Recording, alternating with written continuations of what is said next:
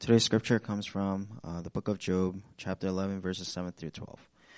Can you find out the deep things of God? Can you find out the limit of the Almighty? It is higher than heaven, what can you do? Deeper than Sheol, what can you know? Its measure is longer than the earth and broader than the sea. If he passes through and imprisons and summons the court, who can turn him back? For he knows worthless men. When he sees iniquity, will he not consider it? But a stupid man will get understanding when a wild donkey's colt is born a man. This is the word of the Lord.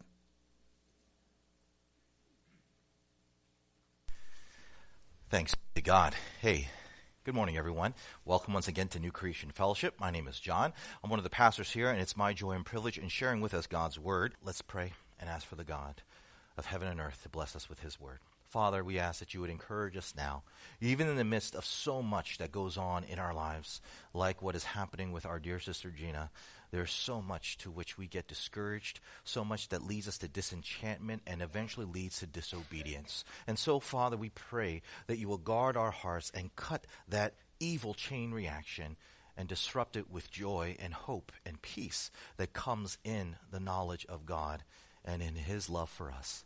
God, we know that you are a God of mercy and grace and power and love, and we need to be reminded of that this morning, especially now, for you are the God of all comfort, and you are the God who is in control of all things. And we pray now that you would help us to understand the full measure and weight of who you are in your goodness, in your character, in your sovereignty. And so, God, would you now bless us as we sit under your feet, and that you would bless this message in spite of the one who brings it. For we ask all these things in Jesus' name. Amen and amen. So, I tell my kids that Santa isn't real. Just like the tooth fairy isn't real, just like, you know, the boogeyman isn't real, just like the Easter bunny isn't real. I have been telling my kids as far as they can remember that Santa isn't real. And for those of you who are uber devout Christians, you might be thinking, good job, pastor. I am so thankful that my pastor doesn't compromise the truth. I'm even more thankful by the fact that you refuse to allow the culture to shove down your children's throats superstitions and silly myths that our culture is always propaganding against our children. Good for you. Yeah, good for me. But I wonder, is it good for my kids? My first son, Judah, currently six, soon to be seven in a couple weeks, has had a particular problem with this. Every year, without doubt, he always comes up to me on Christmas Daddy, is Santa real? Is Santa real? You got to understand that I've been telling this boy since he was four years old that Santa wasn't real. And sure enough, this past December, he said, Appa, is Santa real? Now, you could imagine how annoyed I was at this little child. I mean, come on. I'm a smart guy, or at least I like to think I am. And I want to even more think that my spawn is as smart as I am. And then I can't help but to wonder, what is wrong with this kid? Why doesn't he accept the truth? When is it going to get through his head that Santa isn't real? And then one day, I read a quote from a great Christian thinker long dead by the name of G.K. Chesterton, and soon my annoyance towards my son transformed to fear for my son. Let me read to you the quote that caused this unsettledness within me. He said this quote, The world will never starve for want of wonders, but only for want of wonder. There are no dreary sights, only dreary sight seers. When I read these words, it finally dawned on me why my son is always asking me, Daddy, is Santa real? And really has nothing to do with whether or not this man in the North Pole really exists. Actually, what he really wanted to know was if there was such a thing known as wonder. Wonder. In other words, he wanted to know if he could still believe what kids his age instinctively believe, and that is there's something magical about the world that should inspire you to be filled with wonder. And here I was, his father telling him, "No, son, there's no nothing magical about the world." Right? and there's nothing wonderful about it. Now, for lack of a better word, I couldn't help but wonder what that would do to him. And parents, have you wondered what that would do to your child?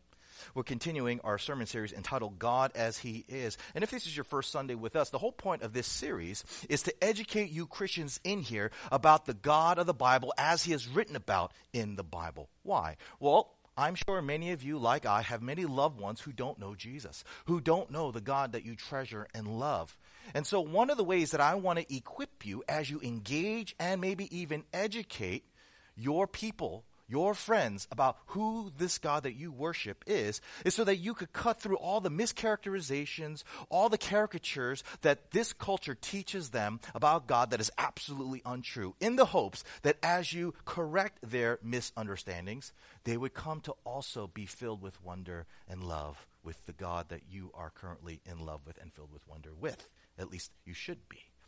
And today, we're going to be talking about a certain aspect of God, an attribute, a characteristic of God that is really very relevant to my son Judah, to his father, me, and to every person that walks on the earth. And that is the incomprehensibility of God. I want to talk to you about God being incomprehensible okay, and why that is so important for us. So, with that in mind, three things I'd like to share with you this morning. Number one, what the incomprehensibility of God means. Number two, why, refu- why we refuse to believe the incomprehensibility of God. And finally, how we can believe the incomprehensibility of God. What it is, why we refuse to believe in it, and how we can finally believe in it. Okay? Let's jump right in. First, what the incomprehensibility of God is. Read again with me, verse 7 of our passage, where it says this Can you find out the deep things of God?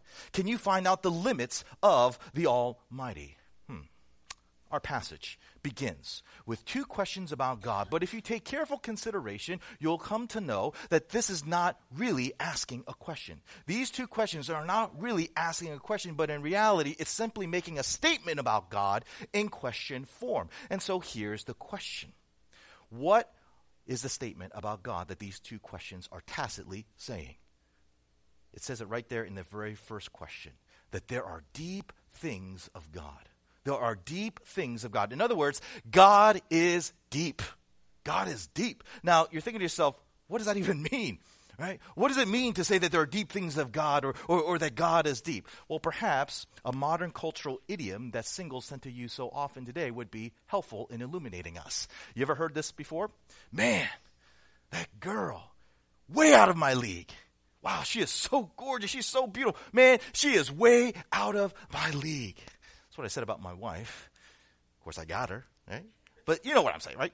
She is way out of my league. What do we mean when we say that about a person? Right? Well, it would be helpful to know that the word league, other than meaning association like the National Football League or the major leagues, also means a unit of length, like 20,000 Leagues Under the Sea, which, by the way, is a fantastic book if you haven't read it. Right? The word, um, the word league is a reference for depth or deepness. Okay? So when we say that a person is out of our league, we would say, man, I am so unevenly matched to that person that I cannot stand up to the person toe to toe, peer to peer, face to face. Because if I attempted to do so, it would be just as foolish as trying to stand up in the middle of the ocean deeps. I would just get overwhelmed. I would just get consumed. I would just drowned. I'm out of my depth with this person. Now, when you apply this to this expression, to the deep things of God, you know exactly, therefore, what it means, don't you? Of course you do.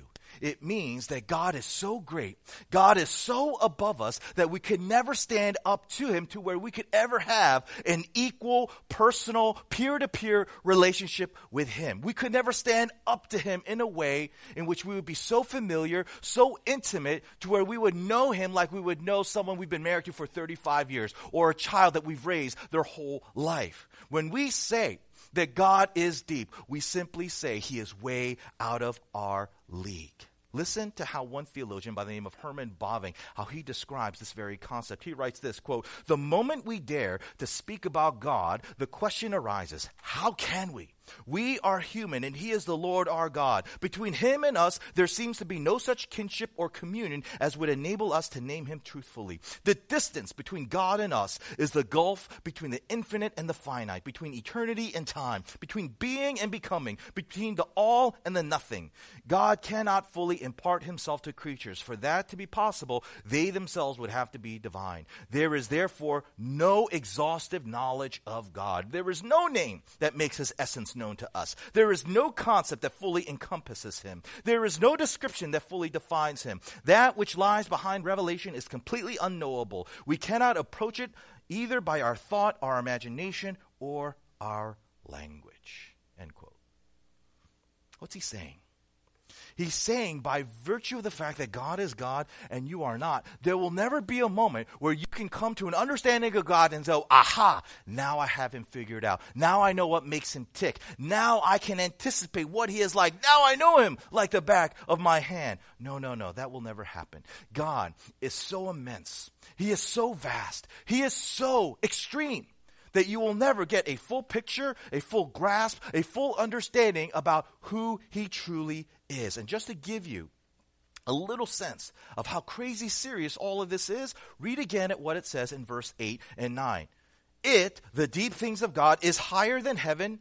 What can you do? Deeper than Sheol, what can you know? Its measure is longer than the earth and broader than the sea. Now, there is so much that we can say here. But because we're limited by time, let's confine ourselves to just the first and the last of the four realms this passage describes the heavens and the sea. First, let's talk about the heavens. You guys know not too long ago that recently scientists have done an amazing feat. They took a picture of an actual black hole in a nearby galaxy right here. That is an actual black hole in the M87 galaxy that's approximately 57 million light years away. That's incredible. That's crazy. But you know what's even more incredible than this, as hard as it is to top this? The distance to the furthest galaxy known to man. Do you know what the furthest distance of the furthest galaxy is known to man? It's 13.3 billion light years away. That's even more crazy. And that's what we currently know. We don't even know if there might be even another galaxy further out than that. We have just scratched the surface of what is out there in the depths of the vastness of space. I mean, heck, 10 years ago, we just discovered another planet in our own solar system. Did you guys know that? 10 years ago, they discovered we have another planet in our very own home solar system. And yet, look at what our passage says in comparison to the deep things of God. He says, the heavens, space, is nothing compared to the depths and the knowledge of God. But now let's move on to the second realm, the sea. The sea.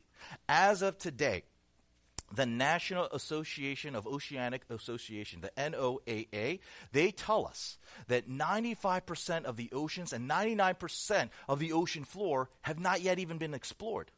95% of our oceans, 99% of the ocean floor haven't even been entered into. We have not even entered into these realms. Even in our own home planet, even in our own oceans, we don't know the depths that are there. And yet again, what does our passage say? That the deep things of God are broader than the sea. Broader than the sea. What's my point? The point is this God is incomprehensible. He's incomprehensible. And because he is incomprehensible, there will never be a moment, ever, ever, where you could say that you know God fully. Now, notice what I didn't say. I did not say that you cannot know God at all. I simply said that you can never know God fully. There's a big difference between those two. In fact, I want to talk about what that difference is in my next point. But before we do, this passage of Scripture wants us first to recognize something very important so that when I tell you the difference between these two ideas, you can respond appropriately. And you're thinking, what? Let me explain by going to my next point. Why we refuse, why we refuse to believe in the incomprehensibility of God. Read again with me, verse 10 and 11 of our passage. It says, If he passes through and imprisons and summons the court, who can turn him back? For he knows worthless men. When he sees iniquity, will he not consider it? Here again, another set of questions. But like the ones that came before, they're not really questions. Rather, it's making a statement in question form. And what is this statement this time it's making about God? In a nutshell, it's simply this God is the judge. God is the judge. He is the only one who summons the court, imprisons people, and considers iniquity. Considers iniquity. Verse 11, that word consider in the original Hebrew conveys this idea of an airtight investigation that is beyond a reasonable doubt. Okay? This statement that these two questions are trying to convey is that God is the judge, and hence you and I are not. And what that practically means is, is that when you and I are in a relationship with God, when man is in a relationship with God, God is the only one in that relationship who judges, and we never ever judge God, period. In this relationship between God and mankind, God is the only one in this relationship that judges us. We never judge God, period. Now, why is this passage going out of its way to make this point? two reasons. Reason number one, it wants us to help us understand this difference between knowing God at all versus knowing God fully. Okay? You see, even though it is true, God is incomprehensible, it does not mean that you cannot know God at all.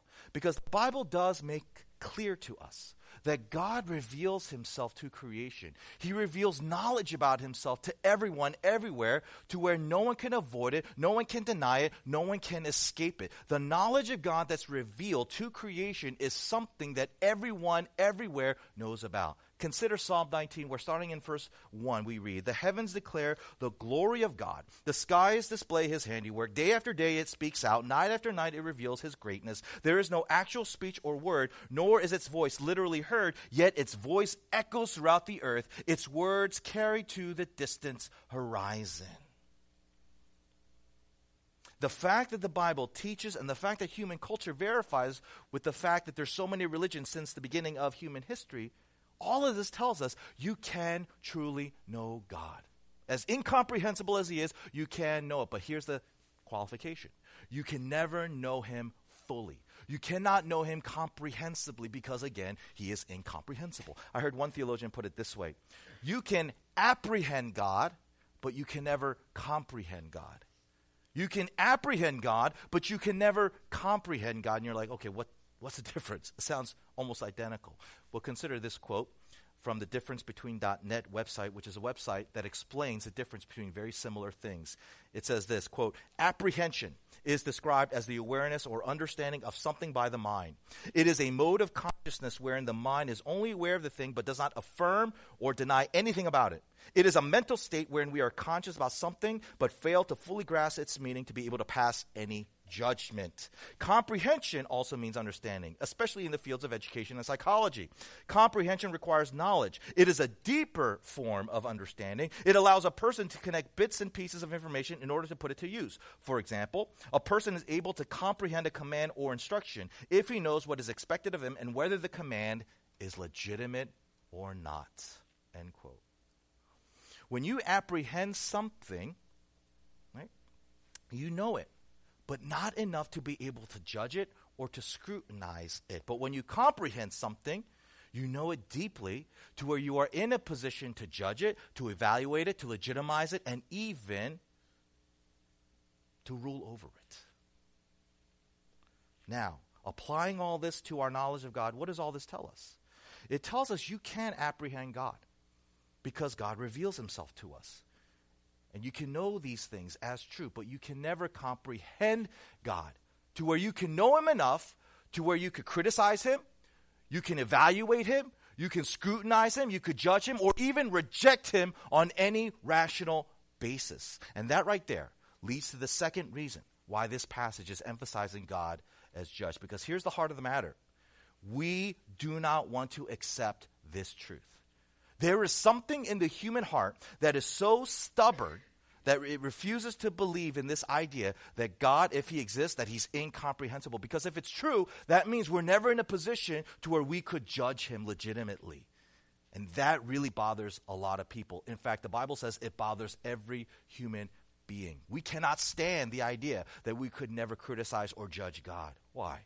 Consider these words from Charles Spurgeon the great London preacher, when he writes, The contemplation of the divinity is a subject so vast that all our thoughts are lost in its immensity, so deep that our pride is drowned in its infinity. Other subjects we can compass and grapple with, in them we feel a kind of self content and go our way with the thought, Behold, I am wise. But when we come to the master science, finding that our plumb line cannot sound its depth, and that our eagle eye cannot see its height, we turn away with the thought that vain man would be wise. But he is like a wild ass colt, and with solemn exclamation, I am but of yesterday and know nothing. No subject of contemplation will tend to more humble the mind than thoughts of God. It's humility. Humility. That is the reason why we cannot accept that God is incomprehensible, and hence why we cannot judge him, because it would mean that we would have to be humble, which is simply another way of recognizing that we are nothing that we're not that big of a deal, that we are insignificant. And there is nothing that bothers every person that walks on this earth with the uh, understanding that they are insignificant. We hate this idea that we are insignificant so much that we will develop a mindset that is resistant to anything, not just God, but anything that would claim to be incomprehensible. Instead, we will carry this attitude that says, I can figure everything out. Nothing will get past me. I eventually will figure things out. I may not know it now, but if I work hard enough, I will figure it out. Everything is comprehensible to me. This is the mindset of modern man. And this is the attitude of modern science. And it's a very, very dangerous mindset. Why? Consider these very profound words from Jewish philosopher Abraham Heschel, he writes To the modern man, everything seems calculable, everything reducible to a figure. He has supreme faith in statistics and abhors the idea of mystery. Obstinately, he ignores the fact that we are all surrounded by things which we apprehend but cannot comprehend, that even reason itself is a mystery itself. He is sure of his ability to explain all mystery away. As a result, the awareness of grandeur and the sublime is all but gone from the modern mind. We teach children how to measure, how to weigh. We fail to teach them how to revere, how to sense wonder and awe. The sense for the sublime is now a rare gift, yet without it, the world becomes flat and the soul a vacuum. End quote. What is he saying? He's saying that our stubbornness, in accepting the idea that we're insignificant comes at a great cost. And you know what that cost is? You lose the ability to have wonder. You lose the ability to be filled with awe. And as a result, the world becomes flat, like a soda left out all day, and your soul becomes a vacuum, like space that's cold, no warmth, no air to where you can't breathe, and you feel like you're suffocating. Okay? We lose the ability. In other words, life becomes absolutely stale and boring when you deny the existence of the incomprehensible, all because you're so stubborn in not wanting to accept that you really are insignificant in light of the whole cosmos. And so now we're at a dilemma here. What's the worst situation to be in? To be bored or to be insignificant? What do you think? What is worse off? To be bored or to be insignificant, if you had to choose one over the other. A couple years ago, I came across an article on the Psychology Today website simply entitled Boredom. Listen to how it begins. Nothing in the world is quite so awful as boredom. Unmitigated pain, physical or emotional, is commonly viewed as giving rise to the worst kind of suffering. But the suffering engendered by true boredom, though qualitatively different, is perhaps in some ways just as terrible. Existential boredom defines an inability to find out not just particular things, but all of life interesting. It manifests itself as a mood in which, for no reason you can articulate, nothing seems to satisfy, even things that normally do. When you find yourself flipping from internet site to internet site, picking up a book, reading a few pages, and then putting it back down, walking around your apartment or house in search of something to do, but finding nothing to engage you. Though Anhedonia, the term psychiatrists use for the inability to derive pleasure from pleasurable activities, remains one of the hallmarks of clinical depression. It's entirely possible to experience anhedonia from another cause a belief that life is meaningless. If you feel strongly there's no ultimate point to being here, it's hard to feel purposeful about doing anything. And it's hard, if not impossible, to be interested in something you feel has no purpose. It is the reason why I say it's interesting because usually when we think of boredom, we think it's a superficial problem, right? Oh, it's only something that spoiled people from the first world have. You know, spoiled people with first world problems. Boo hoo hoo, you, you're bored. But not so fast. I think it's actually something very telling. Because think about it. Here in the first world, we have resources, we have relationships, we have opportunities to where we can feel significant. And many of us do feel significant right? That many of our co mankind in the third world don't get to feel. And yet, why are we more bored than they are? Why are we popping pills, killing ourselves, figurative, literally, even though we have all the things that we need to feel significant and even to be significant at times? Clearly, this is an indication that something is very sinister and much more dangerous and evil when it comes to boredom over insignificance. And indeed, science seems to be confirming this. Okay? Steven Vodanovich at the University of West Florida for 20 years has investigated the nature of boredom. And in his discovery of his studies, he said this that people who have chronic boredom suffer from a greater percentage of anxiety, depression, drug and alcohol addiction, anger, and aggressive behavior. And then another follow up study done at the University of London has found that people who are chronically bored have 2.5 higher chances of dying from a heart related disease. Heart related disease. Putting all this together, what's the point? The point is, when you refuse to buy into this idea that God is incomprehensible because you want to hold on to this foolish idea that you're not insignificant, ironically, causes the whole world to become insignificant to you as a result leading to your boredom. Isn't that interesting? Because we refuse to buy into the truth that we truly are insignificant, we don't accept an incomprehensible God. But by denying the fact that there is such a thing as the incomprehensible, the sublime, the wonder, we lose the ability to have wonder in anything. And as a result, life becomes stale. You feel meaningless because life itself has become meaningless. And so now we're left with a dilemma. What do we do about this? How do we overcome this seemingly inescapable cycle? The answer leads me to my final point how we can believe in the incomprehensible God. Read again verse 12 with me. But a stupid man will get understanding when a wild donkey's colt is born a man. What? it's like, what is this saying? And in fact, I read this in the original Hebrew, and it doesn't even make any more sense in the original Hebrew. And I read five different commentaries, academic, scholarly commentaries, and it didn't help because all five of them completely said different things from one another. And I'm like, what does this say? What is this saying? Right?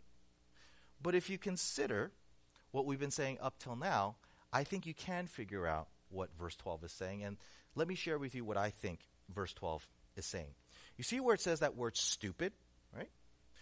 That word in the original Hebrew means hollow. Hollow. Now, when something is hollow, what characteristic does it have?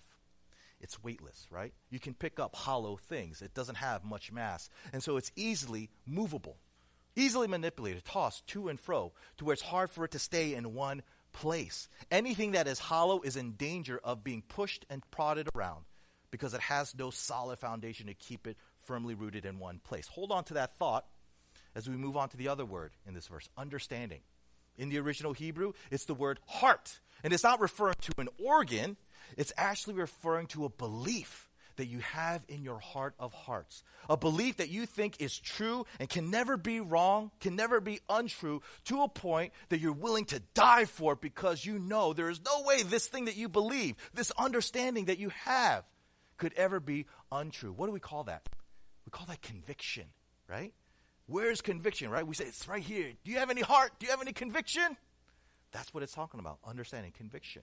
So when you combine these two ideas together, what is verse 12 saying? It's simply saying this is that what you know about God can never be something that you can be certain of. What you know about God is something that you can never be certain of. You can never have a certain level of conviction, belief that is so unchangeable when it comes to what you know about God because, after all, He's incomprehensible. You don't know if there might be some situation, some qualification, some loophole where what's true about God in one situation may not be true of God in another situation. So you don't know. And just to really emphasize this point, the passage says that a donkey will give birth to a man before a person will be able to have any sort of conviction that what they know about God is always 100% true without fail. Right? That's what verse 12 is saying. Here's the problem with that it's absolutely wrong. It's absolutely wrong. And the reason why I know that is because of the person saying these words. Up till now, I have not identified the speaker of these words. But I'll tell you now, it's a young man by the name of Zophar. Zophar. And Zophar, up until verse 12, was spot on. Everything that he said in the verses prior to what we studied has been right on, theologically correct. But once he gets to verse 12, he just completely goes left field and goes crazy wrong with what he says. In fact, it is so wrong that God, later on in chapter 42, verse 7, gets angry at Zophar and says these words I am angry with you, Zophar, for you have not spoken accurately about me as my servant Job has. God is angry. God is angry at what Zophar says here in verse 12. And so here's the question What in the world did this guy say in verse 12 that really angered the Lord? The answer? What he says here in verse 12 denies the gospel. Denies the gospel. What is the gospel? The gospel is the good news that says, even though we cannot know God fully, comprehensively, that does not mean that we cannot be certain of what we do know about Him, specifically what He reveals to us in Jesus Christ. What does God tell us is the truth about Him in Jesus? You know what He says? He loves you with an unchanging, forgiving, life transforming, life eternal love in Jesus. That's the truth. And even though we cannot verify it because it would require us to know everything there is to know about God just to make sure there's no qualifications, no loopholes, any of that, we don't need to know that because God gave us something as proof to where we can be certain of. What did He do? What did He do to give us certainty about that truth? Well, I'll tell you what He didn't do. He didn't cause a donkey to give birth to a man, where one kind of creature gave birth to another kind of creature. No, he did something even more marvelous than that. He caused a creature to give birth to her creator. Mary gave birth to Jesus. When the Son of God came into the world as Jesus Christ, God was essentially saying, Look, you will never be able to get certainty about what I'm saying to you in the gospel by first figuring everything out there is to know about me. But you can be just as certain by looking to what I say through my son Jesus. Right? Because of the fact, this sign, this miraculous sign of how the creator can be born by a creature, by a creature, right? that in itself is verification that you can have certainty beyond certainty that what the gospel says I am for you. I am willing to forgive you if you're willing to repent. I'm always willing to accept you if you're willing to come back. And I'm willing to receive you and bless you as the benefits of my child if you cling to me and make my son Lord and Savior of your life. You can be certain because of the incarnation. That is what we are learning here today. Okay? That is what we see. All you need to do is believe this is true. Not because you still desperately want it because to the point where you're willing to die for it. No, but because Jesus was willing to die for it and he did die for it so that you could have that certainty. Because here's the fact of the matter. If you try to figure God out fully, you'll never get there. If you try to get to God and know the ins and outs of all these things, just so that you can have certainty that what he says about himself to you in Jesus is true, will never happen. That's why God coming to us in Jesus is why we can have hope and peace. And it is through accepting in God's love and mercy in Jesus that we can finally accept that God is incomprehensible. But more than that, we can also accept that we are insignificant. We can accept that we are insignificant. You know why? Because when we accept that we are so insignificant, it will position you to be in the best spot to fully experience the wonders of His love. The wonders of His love. We sing about it every Christmas, right? The wonders of His love. The wonders of His love. What is the wonders of His love? The wonders of His love is the most significant person ever, God, loves the most insignificant people ever. You and I. That is the wonder of His love. How ironic. By recognizing our insignificance, we come to see the significance of God's love for you, the wonder of his love. Here's my question Have you been enraptured with wonder lately?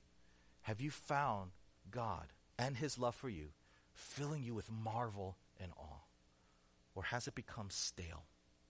Has it become boring? To you? I want to end this message with a couple of next steps for you to consider as a way of application. First, if you're here today investigating Christianity and you feel that God is calling you to be in a relationship with Him through His Son, Jesus Christ, take this time right now. Accept Christ. Recognize Him as Lord and Savior by repenting of your sin. Make Him the Lord of your life, the King of your life. Number two, ask yourself Do I truly believe in an incomprehensible God? Do I truly believe in a God who is incomprehensible? One way you can answer this question is Am I persistently bored with life? Am I persistently bored with life? If the answer is yes, I am, right? It could be that you have resisted the idea of incomprehensibility because you are so stubborn in recognizing who you are in light of this incomprehensible God, that you are insignificant. Okay? Another way you can answer this question is Have I lost the ability to be filled with wonder? Have you been sensing that life, the world, is just flat and stale, to where the only thing keeping you going is fear, anxiety, superficial pleasures? If so, the likelihood is you don't believe in an incomprehensible God. If that is true, take this time this week. Read Psalm 8, one of the most marvelous Psalms that talks about the majesty and wonder of God. Memorize it and meditate on it for the next few weeks, praying that the Spirit will revive your heart to be captured by God's incomprehensibility. Let's pray. Father, we have one need that we cannot satisfy, and that is we need for you to show how awesome and how marvelous you are. Father, in this day and age where we scrutinize and judge everything before we validate it, Lord, that has led us to a place where our view of life is so boring and so stale, and we have lost the ability to be filled with awe and wonder. God, we're suffering because of it. We're filled with such a meaningless sense of existence, and we need you to capture us in such a way to where we cannot see you fully. We need to understand how beautiful and how sublime you truly are. God, we ask that you will do that now as we seek after you and as we seek to live out our faith before a watching world. Father, as your servant Chesterton once said, the world is in want of wonder. And we pray that we can give that wonder to the world by the way that we are enraptured by it. God, would you enable us to see the beauty and the glory and the majesty of who you are in your person so that we can be filled with such joy and with such peace and with such hope and conviction so that we can truly be a blessing to the world. For we ask all these things in Jesus' name. Amen. We're